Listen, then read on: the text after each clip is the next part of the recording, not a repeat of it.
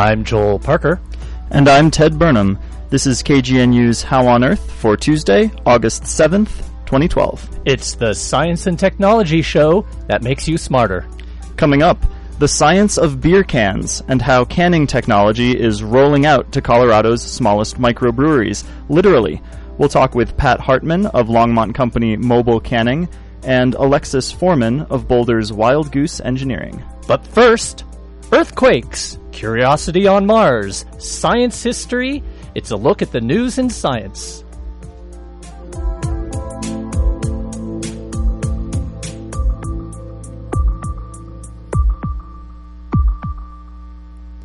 New research indicates that oil and gas production can cause earthquakes. But what's causing the quakes is not drilling wells or cracking rocks through fracking or even pumping out fuel. Ironically, the most earthquake prone step of oil and gas production is one that's meant to clean up the environment. It's called fluid injection, and it involves taking the dirty water that accumulates during drilling and pumping it deep underground. Cliff Frohlich, lead researcher on the new study, says fluid injection probably increases earthquakes because it lubricates underground faults. The usual model of these injection induced earthquakes is that there's a fault that's stuck, there's a stress on that fault that might have been around for hundreds or thousands or millions of years, but you pump water in there and it reduces the friction and so the fault slips. In Frohlich's study, wells with the most injection fluids generally had the most nearby earthquakes, but not always, perhaps due to differences in the rock formations. As for how intense these earthquakes can be, Frohlich says the area of Texas that he's analyzed gets human induced tremors that are laughingly small, and there's a natural reason why. In most areas, the biggest human caused earthquakes aren't any bigger than the biggest natural earthquakes. And that makes sense. Faults that might slip either naturally or because they're helped by humans, you're getting the same size earthquakes. Northeast Texas, where I did my study, the biggest natural earthquakes are magnitude three and a half or four. So I'm not at all surprised that the earthquakes we're seeing are that size and smaller. If wastewaters were injected near a hot zone, such as San Francisco, Frohlich agrees that theoretically the size of the earthquakes might change. Truth is, the kind of earthquakes we've been having in the Fort Worth area are little earthquakes. They're like little storms. I mean, a thunderstorm with a big boom and some rain and rattles windows, and you talk about it the next day is fun. A hurricane with 200 mile an hour winds is not fun. A little earthquake, a magnitude 3 or 3.5, actually is fun. It rattles windows and might knock something off your shelf, and you talk about it a magnitude 6 or 7 is not fun. Frohlich adds that back in the 60s in Denver, scientists speculated that fluid injection might produce thousands of small, safe earthquakes, which might reduce the chance of a dangerous one. But they never tested the idea because if injecting fluids to relieve pressure was ever followed by the big one, then whoever did it would spend the rest of their lives in court. For now, Frohlich says we need to fund more studies. His study appears this week in the Proceedings of the National Academy of Sciences. If there was a gold medal for interplanetary gymnastics, it surely would be awarded to the Mars Science Laboratory mission for its successful approach, execution, and sticking the landing of the Curiosity rover on the surface of Mars last Sunday night. What can be described as perhaps the most complex Rube Goldberg landing system imaginable actually worked. The entry, descent, and landing process included slamming into the Martian atmosphere, a process called aerobraking, at 13,000 miles per hour, protected only by a thin heat shield, then opening up a parachute, then releasing the heat shield, then firing retro rockets, then gently lowering the rover on a tether called a sky crane until it is on the surface. Then finally, cutting the tether so the rocket part of the spacecraft could fly away and not crash into the rover and by all reports, it worked perfectly, delivering the Curiosity rover on target near the foot of a mountain three miles tall and 96 miles in diameter inside Gale Crater.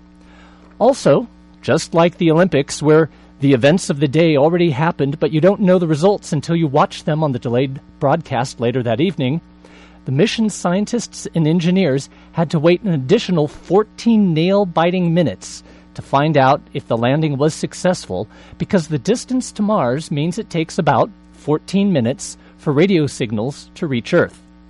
considering the cheers, high fives, and emotions that erupted in the mission control room when the first radio signals and pictures were received, the wait was well worth it.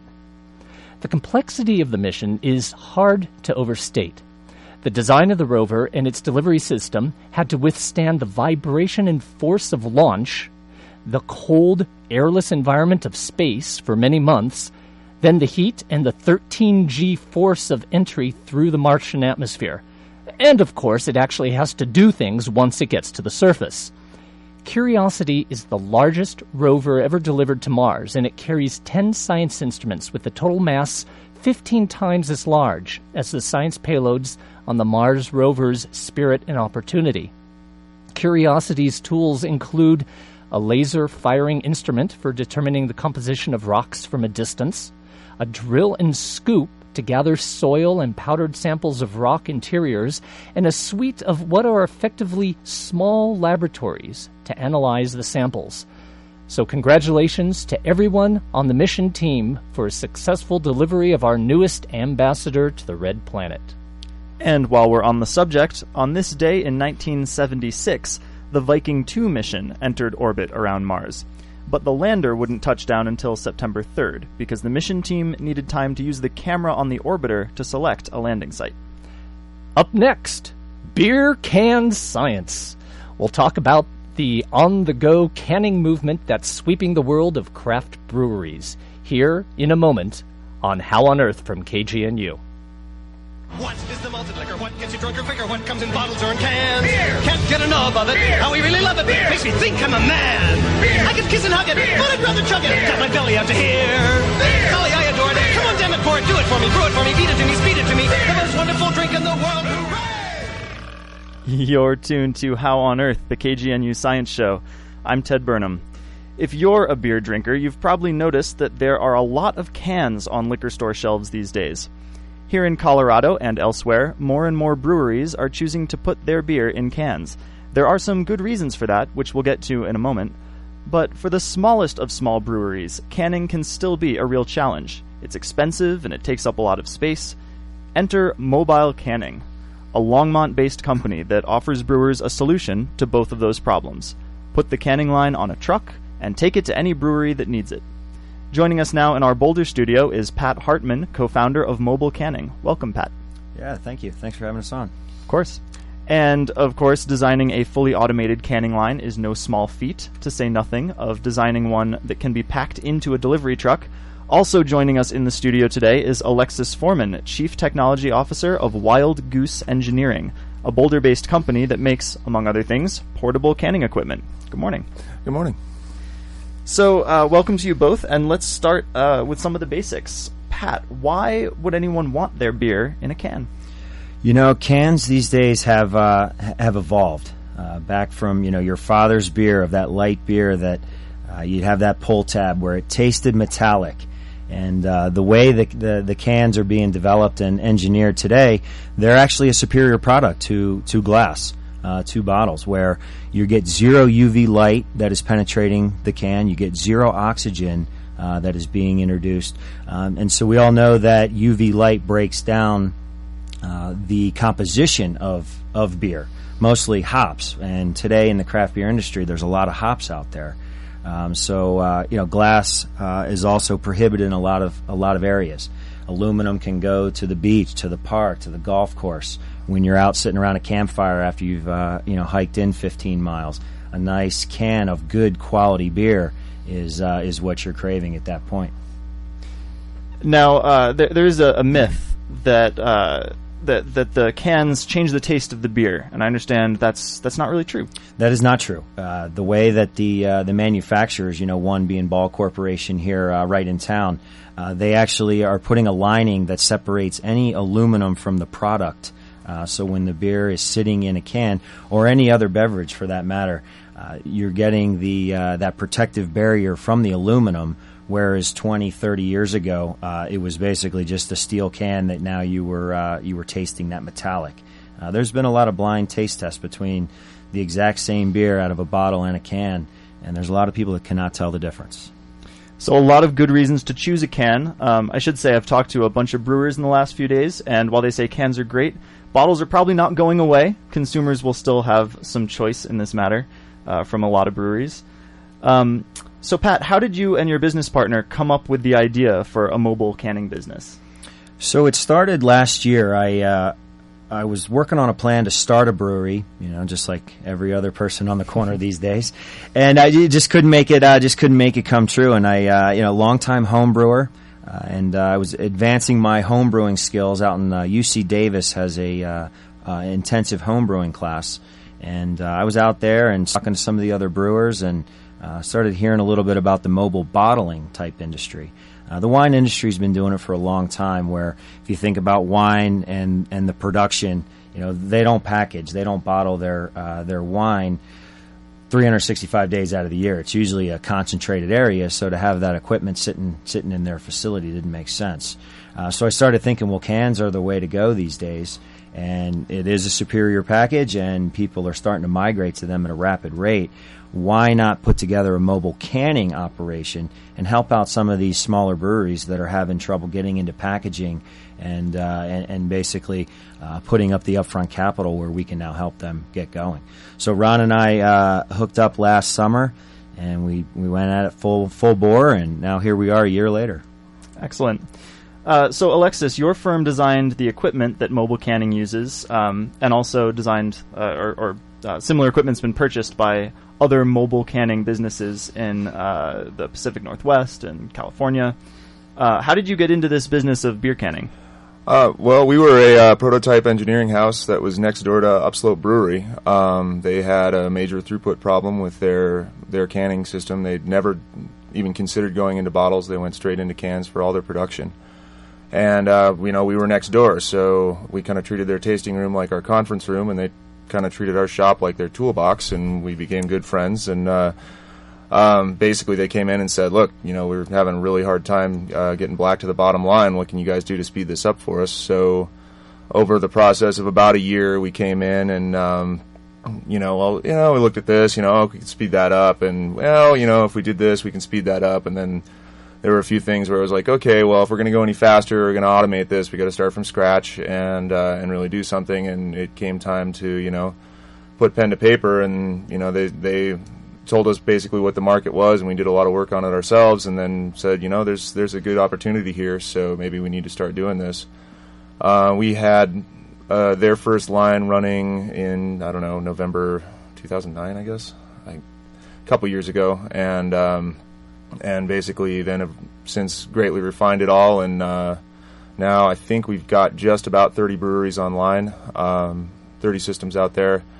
We've got uh, you know a couple people doing the mobile stuff. Um, you know, Ron and Pat came to us uh, early on in the uh, in the process and we were real quick to tell them it wasn't possible and it wasn't going to work. And uh, thankfully, they were persistent about all of it. Um, and, and, you know, we all learned a lot in the process, and uh, we've got a great system for them now that uh, seems to be doing really well. So, uh, so your firm uh, designs and builds everything in house, and uh, you do that all up, up here in Boulder. Yeah, yeah, absolutely. We have a full full CNC machine shop and a welding shop. We do all the panels. Um, you know, we that was one of the things that we'd been doing from the get go. We'd always been very strong believers in making what we design, and it was honestly what um, made it possible for us to do what we did. Uh, having our, you know, we were basically a, uh, an engineering department and manufacturing department for hire. Uh, so when we were doing work that didn't involve uh, heavy machine work, we had a lot of time to refine the canning line and really develop our own product there. So well, you know, it was great. We do you know design work in the morning, have the parts out after lunch, go try them out in the afternoon, and then uh, knew know what we had to do the next day. And uh, it's a design cycle that was so short that um, you know I feel like it would be very hard for someone else to do what we did uh, in the time that we did it. Sounds like an exciting process. So, can you guys walk us through the steps that a can goes through on one of these machines? Uh, sure. So, uh, we start with uh, with a, a, blank can, basically, an aluminum uh, bright can. And what we do is uh, there's there's something called depalletization, which basically you've got a pallet of cans that need to uh, need to come off, need to get single file, and need to go through the process. Um, and and part of what we do in in partnership here with Wild Goose is uh, we've got a twist rinse uh, that's that's uh, embedded in the in the entire process that basically will clean the inside of the cans. And it depends on uh, on, the brewery and depends on their uh, specifications whether we just uh, are spraying just water just to kind of clean out some of the dust, or we're putting an actual sanitizer into the can. But then once we spray that, the can is inverted upside down to drain, and then it's reverted back upright. Right from there, it comes right onto a conveyor belt that uh, then will drop in uh, two or four prongs to uh, to basically give a CO2 CO2 purge. So we basically fill the cans full of CO2 before we fill them with beer. And what that does is help eliminate oxygen that's in the beer because oxygen is another uh, another one that can uh, that can severely damage beer uh, on the shelf and over time. Then from there we drop in the uh, the fill heads that are filling from the bottom up, and basically what we're doing since we fill with CO2, we're pushing uh, the CO2 up, which is then pushing the oxygen out, and then we get a nice layer of head or foam on top, and then from there we drop uh, an end or lid on, and after that it goes into what's called the seamer that now does a, uh, a double seam to basically uh, crimp the end onto the body of the can and make that tight, uh, air airtight seal. Um, and then from there, it goes through various packaging. Uh, whether we're going into 12 pack boxes, we're going into four packs, or we're going into six packs. Um, and then it's off onto the pallet and stacked and into the cooler for the brewery. And then at the end of the day, we pack up and take all the machinery with us and leave them with the finished beer. Sounds so neat and tidy. For the most part.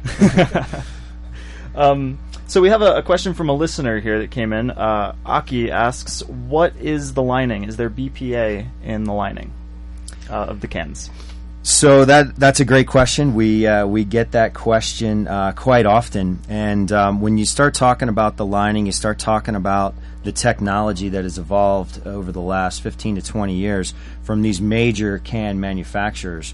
Um, the lining is uh, does contain uh, some BPA, and it, it, really depends on uh, you know the stance that everyone has out there on how they feel. Uh, to date, nothing has been proved that it is uh, you know truly harmful uh, at least from the studies that I've seen and the manufacturers that I'm talking to. Um, but it truly is the uh, the best product to protect that beverage or that uh, that material. And when you really look at it, it's uh, you know it's not just uh, the small portion of cans that we are using from mobile canning's perspective. Uh, it's it's the larger scale of beverage cans in the industry today, with over 150 million beverage cans being produced per year in the United States, which is quite a bit. And those might be used for juice or soda as well yeah. as beer. It's all the same drinks. same can technology. Exactly. Yeah. Yep. Yeah. Any beverage you get that's in a can is going to have the same lining in it. Yep. Okay. Um, so let's let's go back to your uh, your your canning system. Was it uh, was it difficult to learn to use the equipment? You know, it really wasn't. Uh, with you know, with Wild Goose being here in town, which was great for us, and, and they're great to help us with the training and and uh, an uptick of the uh, of the machine. But we really, uh, yeah, we really kind of hit the ground running. And you know, there's a lot of there's a lot of nuances. It's it's definitely not as easy as I'm making it sound, but um, it's uh, you know with with uh, these guys helping us over at Wild Goose and, and us understanding uh, technology, machinery, we were able to to understand the nuances of the machine pretty pretty easily. So, Alexis, how uh, how much human input do, does a system like this require? Whether it's the, the mobile system, or I know you've built a lot of mm-hmm. stable systems that just sit at a brewery and they use it more frequently. Um, yeah, it's not. Uh, it's like any piece of automation. Um, you know, no matter how smart we make robots and whatnot, you still need to watch them. So there's always uh, always got to be somebody keeping an eye on uh, at least one portion of the line at all times. Um, you know, occasionally it'll miss a lid or a can will fall over or something like that to where it'll require uh, operator intervention. Um, but you know, I've, I've also seen plenty of places that have a uh, a chair for that guy to sit in, so um, they do pretty well. It uh, it really depends on the beer and uh, you know the the conditions of the day. Uh, there are obviously a lot of uh, requirements for the beer to be um, in an ideal packaging situation. It has to be cold. It has to be, um, you know, you want to be close to the tanks, etc. So I mean, I don't know. We can get into CO2 solubilities and whatnot, but as things warm up, you get foam, and foam screws everything up. So um, it, uh, you know, that's that's really where it is. And um, yeah, so we have people watching it. We typically have two or three people running the line. Um, they'll be somebody at the front end and at the front of the machine, sort of making sure the cans come in and do what they need to do. and then there's usually plenty of people, um, you know, on the on the packaging end of it because the machines put out beer pretty quickly. Um, so on one of our faster lines, we usually have two people six packing, um, just just so that they can keep up. Uh, so that leads into my next question: How much beer comes off uh, one of these canning lines? How many cans per minute or cases per hour? How do you measure? Uh, we do cans per minute mostly. Um, we have a couple of different systems. We have some manual ones that'll do about 10 cans a minute. Um, up to we just upgraded these guys up to a 40 can a minute system. I don't know if you've seen it yet because your conditions are never quite optimal. But Right, right. Yeah, we've been we've been a little on the warmer side, but we have seen 36, 37 cans a minute. Um, you know, in in the non-ideal uh, temperature ranges, but yeah. it's it's it's definitely fast. It's definitely can output. You know, we've uh, you know we're consistently putting out over 500 cases a day uh, for you know for some of the breweries that we're working with. That's quite a lot of beer. It is absolutely. Uh, and how many breweries are, are using Wild Goose equipment right now? Uh, we're just. ab- I have to. I haven't had a, a close count. We're very close to thirty. Um, I know we've got a few. You know, we've got a, a significant backlog as well. So there's probably another another ten on the board, or ten or twelve on the board, something like that. I haven't had an accurate count lately, but uh, yeah, we've got a lot of breweries in Colorado. We've got um, you know, we're as far away as Alaska. I think we're just about to ship one to Fiji um, in the next couple of days. So we're we're um, branching out, and uh, we've got almost all four corners of the country. We've got Florida, we've got uh, someone up in Pennsylvania, um, we've got a couple systems in Oregon. And Pat, how many uh, customers do you have with mobile canning? You know, we're consistently canning for uh, nine breweries here in the local area in Colorado, and we've got another half dozen that are working on label approval right now. yeah, no shortage of breweries around here. Absolutely. Well, it's great to see local companies working together and working with other local companies in the brewing industry. Do you guys have a favorite style of beer? Whoa, all of them? Does that work? Uh, Yeah. yeah, cold, old and all of them. Uh, that one's a tough one. I, I, I do prefer. Uh, I, I like IPAs. I like you know a lager on a nice hot summer day. Yeah, IPAs are a good sour, uh, something like that. Depends on depends on the weather, I guess. Sure. Uh, Got to keep up with the seasons. well, it. thank you both. We've been talking with Pat Hartman of Mobile Canning in Longmont and Alexis Foreman of Wild Goose Engineering in Boulder. Thanks to both of you. Thank, you.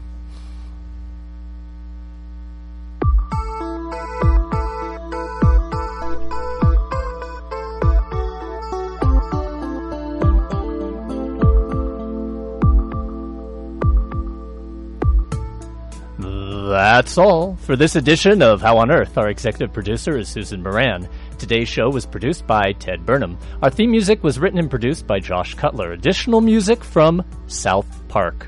And thanks to Shelley Schlender for contributing a headline, and to Jim Pullen for running the board. Can't listen to How on Earth at our regular time? No worries. Just go to howonearthradio.org and click on the iTunes button to subscribe to our podcast. Or download the free Stitcher app for your smartphone. Find us there. Send your feedback to KGNU comment line at 303-447-9911. For How on Earth, the KGNU Science and Technology Show, I'm Joel Parker. And I'm Ted Burnham.